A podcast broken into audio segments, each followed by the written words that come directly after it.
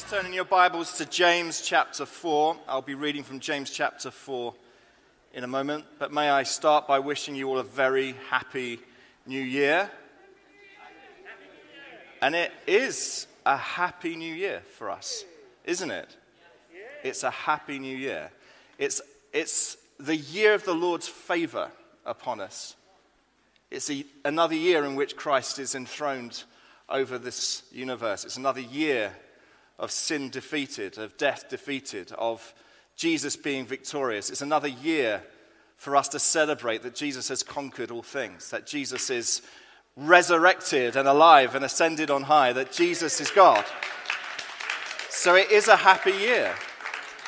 This is going to be another year in which men, women, and children will meet God for the first time and those sins forgiven. This is another year when people dead in sins will be made alive in Christ. This is going to be another year of miracles, another year of His breaking through, another year of Him lifting our vision and our gaze beyond our circumstances and to seeing Him gloriously enthroned before us. Jesus is the cornerstone. That means He is immovable, rock like, steady, sure, certain. He's the rock of ages, He's the foundation. He is our hope. He is our confidence. In Him is our faith. In Him is our trust. Jesus is reigning. So it's a happy year. It's a year of the favor of the Lord. Hallelujah. Let us not forget that. This is a happy year. And we, of all people, can celebrate that today. So let's read together from James chapter 4. I'm going to read just a few verses, verses 13 through to 17, and this is the ESV translation. Come now, you who say, Today or tomorrow we will go into such and such a town and spend a year there and trade and make a profit. Yet you do not know what tomorrow will bring. What is your life? For you are a mist that appears for a little time and then vanishes. Instead, you ought to say, If the Lord wills, we will live and do this or that. As it is your boast, as it is you boast in your arrogance. All such boasting is evil. So whoever knows the right thing to do and fails to do it, for him it is sin. Let's pray. Father, I want to thank you so much for already today reminding us of the truthfulness of your word, the certainty that we can have this morning. We can be certain about future things. Certain future things we can be certain of. We can be certain that whatever comes this year, you're sovereign over it. Whatever we encounter in the coming weeks and months, nothing will take place that's beyond your control we can be certain that in all things you are working for the good of those who love you, who are called according to your purpose. We can be certain that you remain on course to gather a people for yourself from every nation, tribe, and tongue. We can be certain that a day is coming and rapidly approaches, Lord Jesus, when you will return, when every eye will see you, when every knee will bow and confess you as Lord we can be certain that the day of your return is coming quickly. A day when you will wipe every tear from our eye. A day when you will make this aching, fallen world perfect. A day when we will see your face and embrace you. When we will see Christ Jesus gloriously before us. Of course, there are many things that remain hidden from us. But I pray today, Father, would you help us to draw such confidence from what you've revealed that every single person in this room today will leave encouraged and strengthened in their faith, confident to step into this new year walking closely with you, Lord Jesus we desire your will to be done in our lives, in this church, in this city, in this nation, in this world. Your kingdom come, Your will be done on earth as it is in heaven. And we ask this, Father, in Jesus' name. Amen. The first Sunday of the year tends to be an opportunity, doesn't it, for us to reflect and to anticipate. So I was able to choose any text this morning. We'll be starting a new series next week, which I'm looking forward to. Today, I want us to ground everything that's happened and everything that's going to happen in what's been revealed to us in this passage. I want to speak about the bigness of our God, the sovereignty of our God. I want us to draw confidence in his plans and in his purposes. I think if there's one thing we've, we've certainly learned from COVID, it's this. We are very poor at anticipating what's coming around the corner. How many of you have booked holidays which have cancelled? How many of you have made plans which haven't happened? How many of you have been on the phone trying to get a refund for something you weren't able to do, which was COVID related? This Sunday, this equivalent Sunday of 2020, how many preachers saw what was coming? How many preachers said, This year we're going for this and we're going for that? How many of you had plans? All of us did.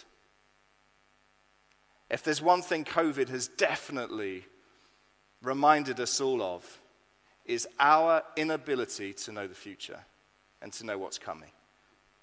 Even those who claim to walk really closely to God, none of us have seen that video clip of the prophet standing up saying, In three months' time, a pandemic's going to strike the world and we're all going to be locked down. That didn't happen. There are certain things that God reveals, and there are certain things that God doesn't. And what God reveals, He reveals to us for our strength and our comfort. But there's much He doesn't reveal, and He doesn't reveal for good reason. The pandemic has had world changing consequences. This last year, I was reading in uh, the Times, is going to be referred to as the year of the great resignation. There's been no year like it for people leaving their jobs, resigning from, from their jobs, changing their careers. There's not been a year like it, apparently, where so many people have gone, Do you know what? I don't want to do this anymore. I'm packing it in. I wonder if that may be some of you. people, as a consequence of the pandemic, reassessing their lives and uh, reprioritizing or deciding afresh what really matters to me. What do I really value? Am I living the life I want to live? People moving, people moving to glorious places like this for a different type of life with different values in place the pandemic has, seen through the prism of COVID, the world has changed. Few would debate that. And it's massively affected the church, hugely affected the church. I've never known so many pastors stepping out of ministry that I've known in this last year. I've never seen so many of my friends in ministry struggle as they have done. See, what's affecting the world around us is affecting us also, would be foolish to say, oh, hasn't it been difficult for businesses and hasn't it been diff- difficult for schools and, and not accept it's been very difficult and challenging for us. To pastor a church through a pandemic like this has been an extraordinary challenge. You may, you may not know this, but many, many pastors and people in full time ministry have packed it in because of how intense and difficult it's been. And we should honor Steve.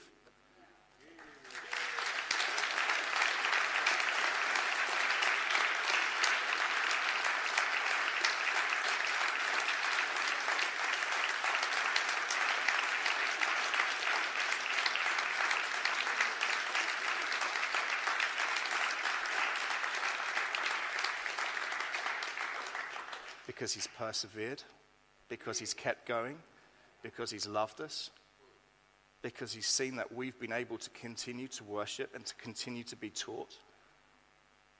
Because it has been an incredibly challenging time. And I've seen how intense it's been for him. It's been so challenging for all of us.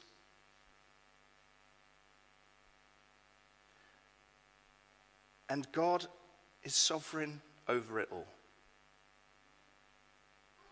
That both forces us to ask some big questions. Why, Lord? And is a comfort to us like nothing else is. An extraordinary comfort. This last year, I've never seen so many pastors exposed for bad leadership. I've never known so many pastors stepped out of ministry for accusations of bullying and heavy handedness. Some of it you may be aware of, some of this may be completely, you may be completely unaware of. The spotlight has shone upon us. What do we value most? What counts most for us? What is God looking for from His church and from His people? What does it mean for us to be a healthy church? What does it mean for us to honor God?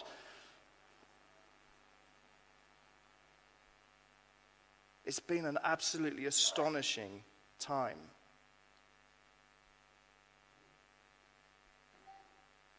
I was meeting with a mentor of mine recently, an older man, godly man. And he said to me, Tim, the church today is really unhealthy. God needs to restore the church. God needs to restore the church. Now, let me just stress you, to you this morning my goal here today is not to depress you. okay, you'll be relieved to know that's not my objective today. But, but I do want us to begin with a, quite a sober reflection on where we are. And I do want us to be really encouraged. Because as you read this book, you find there's a repeated pattern that happens, there's a repeated cycle. You can talk of it as God coming to his people and his people enjoying his presence and walking faithfully with him. We start there in the garden, and then God's people are deceived, and idolatry and sin comes in, and then there's an exile. And then we find ourselves in slavery and bondage, and we're asking the questions how have we found ourselves in this place? How have we found ourselves so sick and so corrupt? And God raises up a prophet and the prophet speaks to God's people and says, You must repent and you must turn back to God. You must turn back to the lover of your souls and recognize your sin. The, the prophet speaks to the people of God and says, Enough. And God's people repent. And God's people worship God again according to his law and according to his word. And there is a return from exile back to being his people and worshiping him appropriately. And then God's people sin again, and then there are idols, and then there is slavery, and then there is exile. You see the cycle. You read through the Bible, you see the cycle repeats. And if you are a historian of church history, you will see that for the history of God's people, that cycle continues this repetition. So, is God doing something in the church today? Are we at this point where we're saying, God, please do something? Are we satisfied with the church today? Could we be on the brink of God leading us into a renewal and a restoration of something healthy and brilliant that honors Him and glorifies Him? Is it that God is cutting off the dross? Is it that God is recognizing and not, not willing to stand by and just accept, well, my church is unhealthy, my church is sick? That's not the kind of God we worship. We worship a God who is coming after his church. We, we worship one who pursues. I really ought to go back into the text.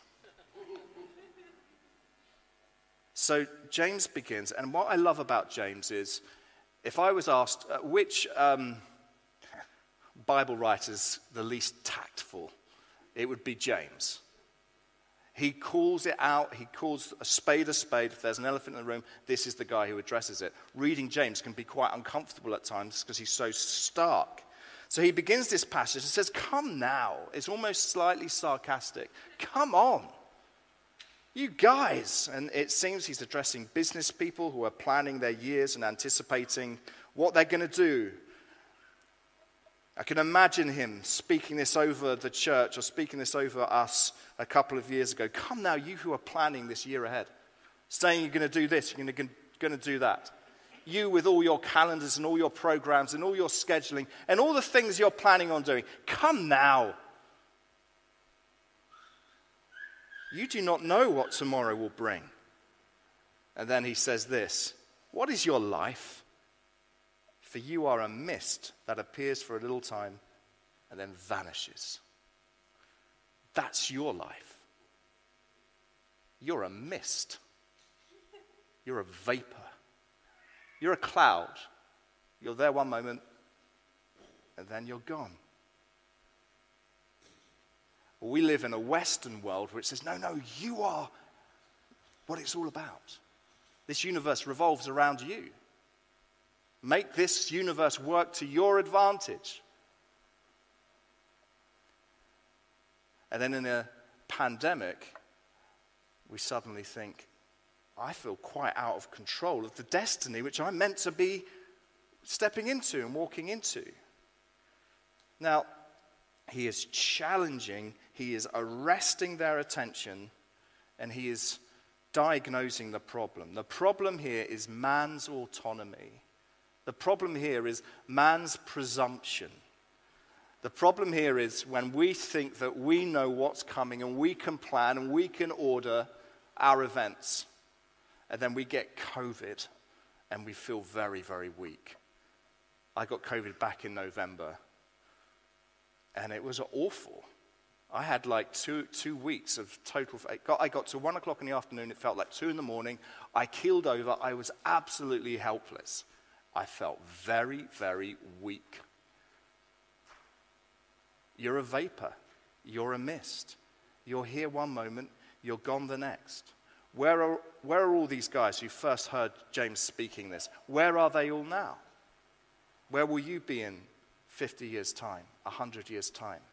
So he brings this stark challenge to help us get a right perspective on our lives. Get a good perspective on your life. See who you really are. Man is not autonomous. God has no need of us at all. You and I are entirely dispensable to his plans. Entirely dispensable. He does not need me. Does not need me.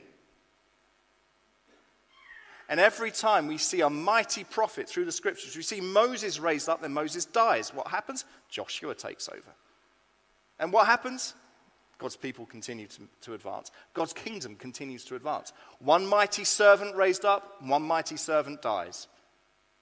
It doesn't depend on Moses, it doesn't depend on Joshua. There is one upon whom all these things do depend, who is faithful and consistent and steadfast and immovable and present with us all the time. We have to have a right perspective as we plan ahead, as we anticipate what's coming. These verses are given to us to strengthen and to help us. The Lord wants to lift anxiety from you today. Doesn't want you to worry.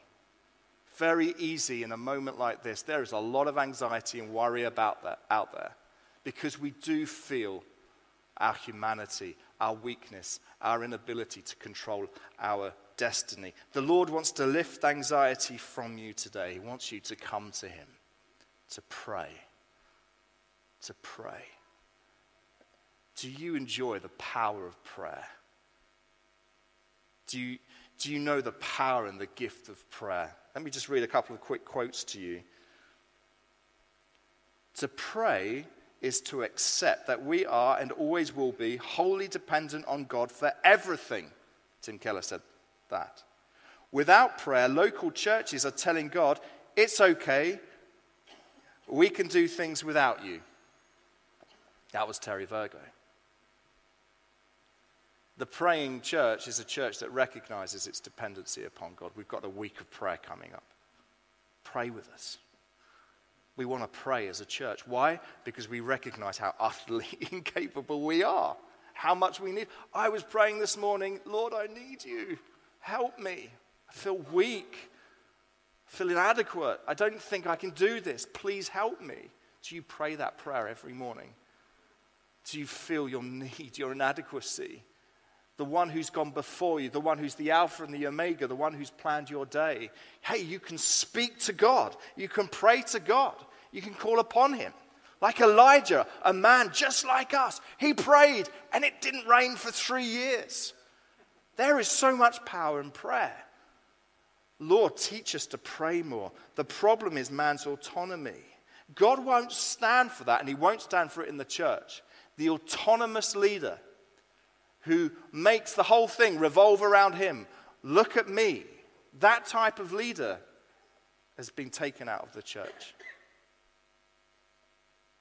Because we're a body, and which members of the body are most honored?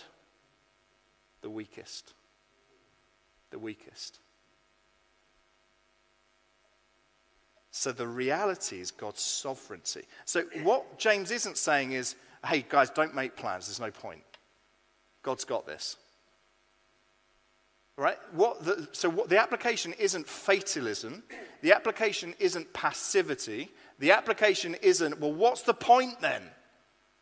James doesn't say, don't make plans, there's no point. He doesn't say that. In verse 15, he tells us, instead, you ought to say, if the Lord wills we will live and do this or that. Four simple words that are foundational to you and I entering this next year anxious or peaceful, worrying or secure. If the Lord wills, we will do this and we will do that. Good to plan, good to organize, good to have goals. Good to have certain ambitions when they are married to those four words if the Lord wills. And it can be very embarrassing, as we've actually experienced in commission recently, I'll be honest, when we say, We're definitely going to do this conference in the summer, and then we realize we can't if the Lord wills, we'd love to do the conference in the summer.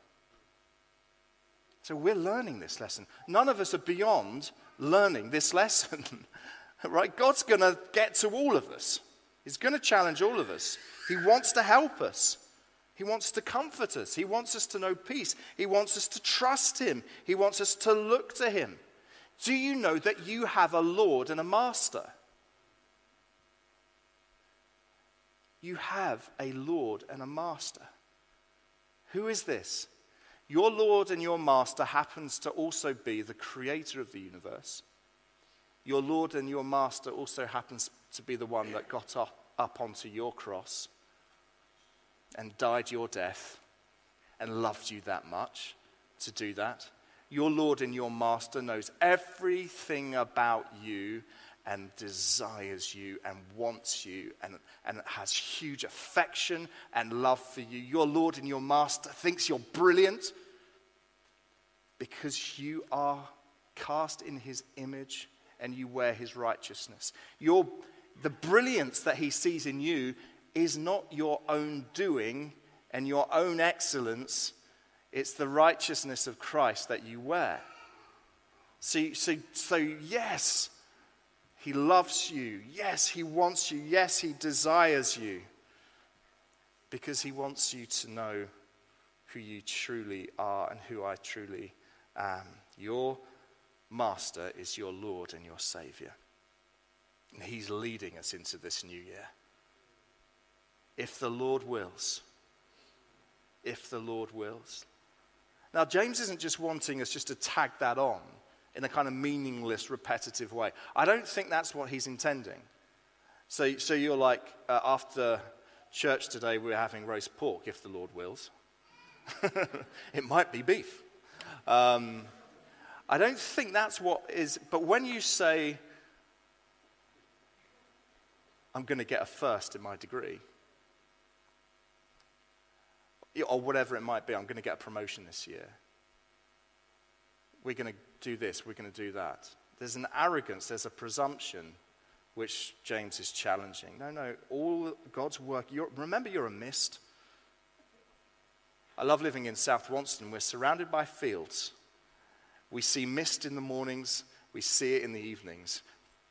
Often we don't see it at all. It's a great reminder that James is giving. I feel very vividly the reminder of this. He's sovereign, he's reigning, and he's ruling. Our faith is in Christ.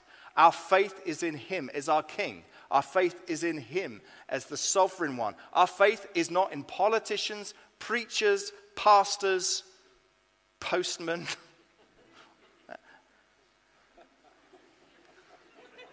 Brandon. Our faith our hope, our trust, our confidence isn't in Steve, isn't in any one of us here. We have one hero Jesus Christ. There's one hero. More leaders will fall, more people will disappoint us. There will be more trouble ahead, there will be more challenges ahead. But Jesus doesn't move from his throne. He's reigning and he's working. We know that in all things God works for the good of those who love him according to his purposes. He's working in all things, including COVID, including this season. What you intended for evil, God intended for good, the saving of many lives. You see, that's the story again of the Bible. He chooses the weak things of this world to shame the wise. We heard that earlier. He has chosen to build his church upon what the world would see as something very weak and pathetic and small. He chose to save the world by hanging himself upon a cross. That's how God chose to do it. So, in conclusion, the remedy. What is it for us as we step into this new year? How do we live this new year confidently? Let me say this by knowing and delighting in the will of God. That you would know His will, that you would know what He's revealed. The hidden things belong to Him, the revealed things belong to us and our children and our children's children. He has revealed so much to us. I love how Steve started today. Get hold of your Bibles. He's faithful, He's truthful, He's honest, He's made promises that we can hold on to. You can wake every morning. Honestly, you can. I'm not making this up. You can wake every morning confident, peaceful, free from anxiety by knowing His will. How do I know His will? Don't be conformed to the pattern of this world, but be transformed by the renewing of your mind that you may discern what is the will of God, what is good and acceptable and perfect. Our minds need to be renewed in His Word, by His Spirit, renewed, made new, that we might know His will. Imagine a man walking a path through a wood. At what point does he ask, Where is the path? When he's veered off it. As long as he's walking along the path, he's not asking the question, Where is the path and where am I going? When we say, Lord, what's your will for my life? Have you found yourself asking that question? Lord, what's your will for this year? Well, Lord, what should I do? I don't, I, look, we've all been there. I don't think, Lord, the Lord wants us to be there, though a Christian author put it like this To be so much in contact with God that you never need to ask Him to show you His will is to be nearing the final stage of your discipline in the life of faith. When you are rightly related to God, it is a life of freedom and liberty and delight. You are in God's will, and all your common sense decisions are His will for you unless He checks. You decide things in perfect, delightful friendship with God, knowing that if your decisions are wrong, He will always check. And when He checks, stop at once. Do you know what? I love that. I found that so wise and helpful. When you are in the will of God, when you are walking closely with God, when you're enjoying the freedom of walking closely with God, when you're on that path and you are arm in arm with Jesus Christ, and you are talking in prayer. You are hearing his, his words to you. You're in his will. You're knowing freedom. You're not panicking, going, Where am I going? He's gone before you. He's behind you. He's beside you. You're doing this together. You're walking with him. So that when you have to make decisions, your whole life is not invested in that decision being right and some kind of panic and anxiety comes. You can make a decision because you are confident in the one who's leading you and guiding you, the one who's gone before you. We can have that kind of confidence today. I have to be honest, I was absolutely thrilled. Somehow I found myself in the WhatsApp group for Tribe, the student and 20s group. I, I found myself in the WhatsApp group. I would, do you know what? Someone sent a message saying, Who wants to do the Bible in a year reading with me this year? I've got a plan. Who wants to do it? One after the other, after the other, after the other said, Yes, yes, yes, yes, yes. I said to Lizzie, I was like, I can't believe this. We've got 25, 30 have said yes to doing this. Our students in 20s are journeying through the Word of God together this year. They're going to read the whole Bible. Isn't that encouraging?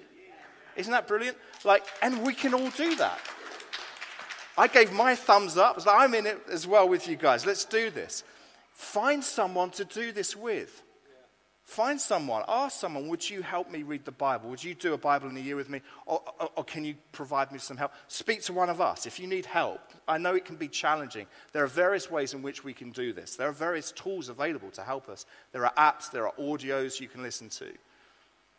But walk closely with Jesus and know the renewal of your mind that you might discern his will for your life. Why don't we stand? and invite the band to come.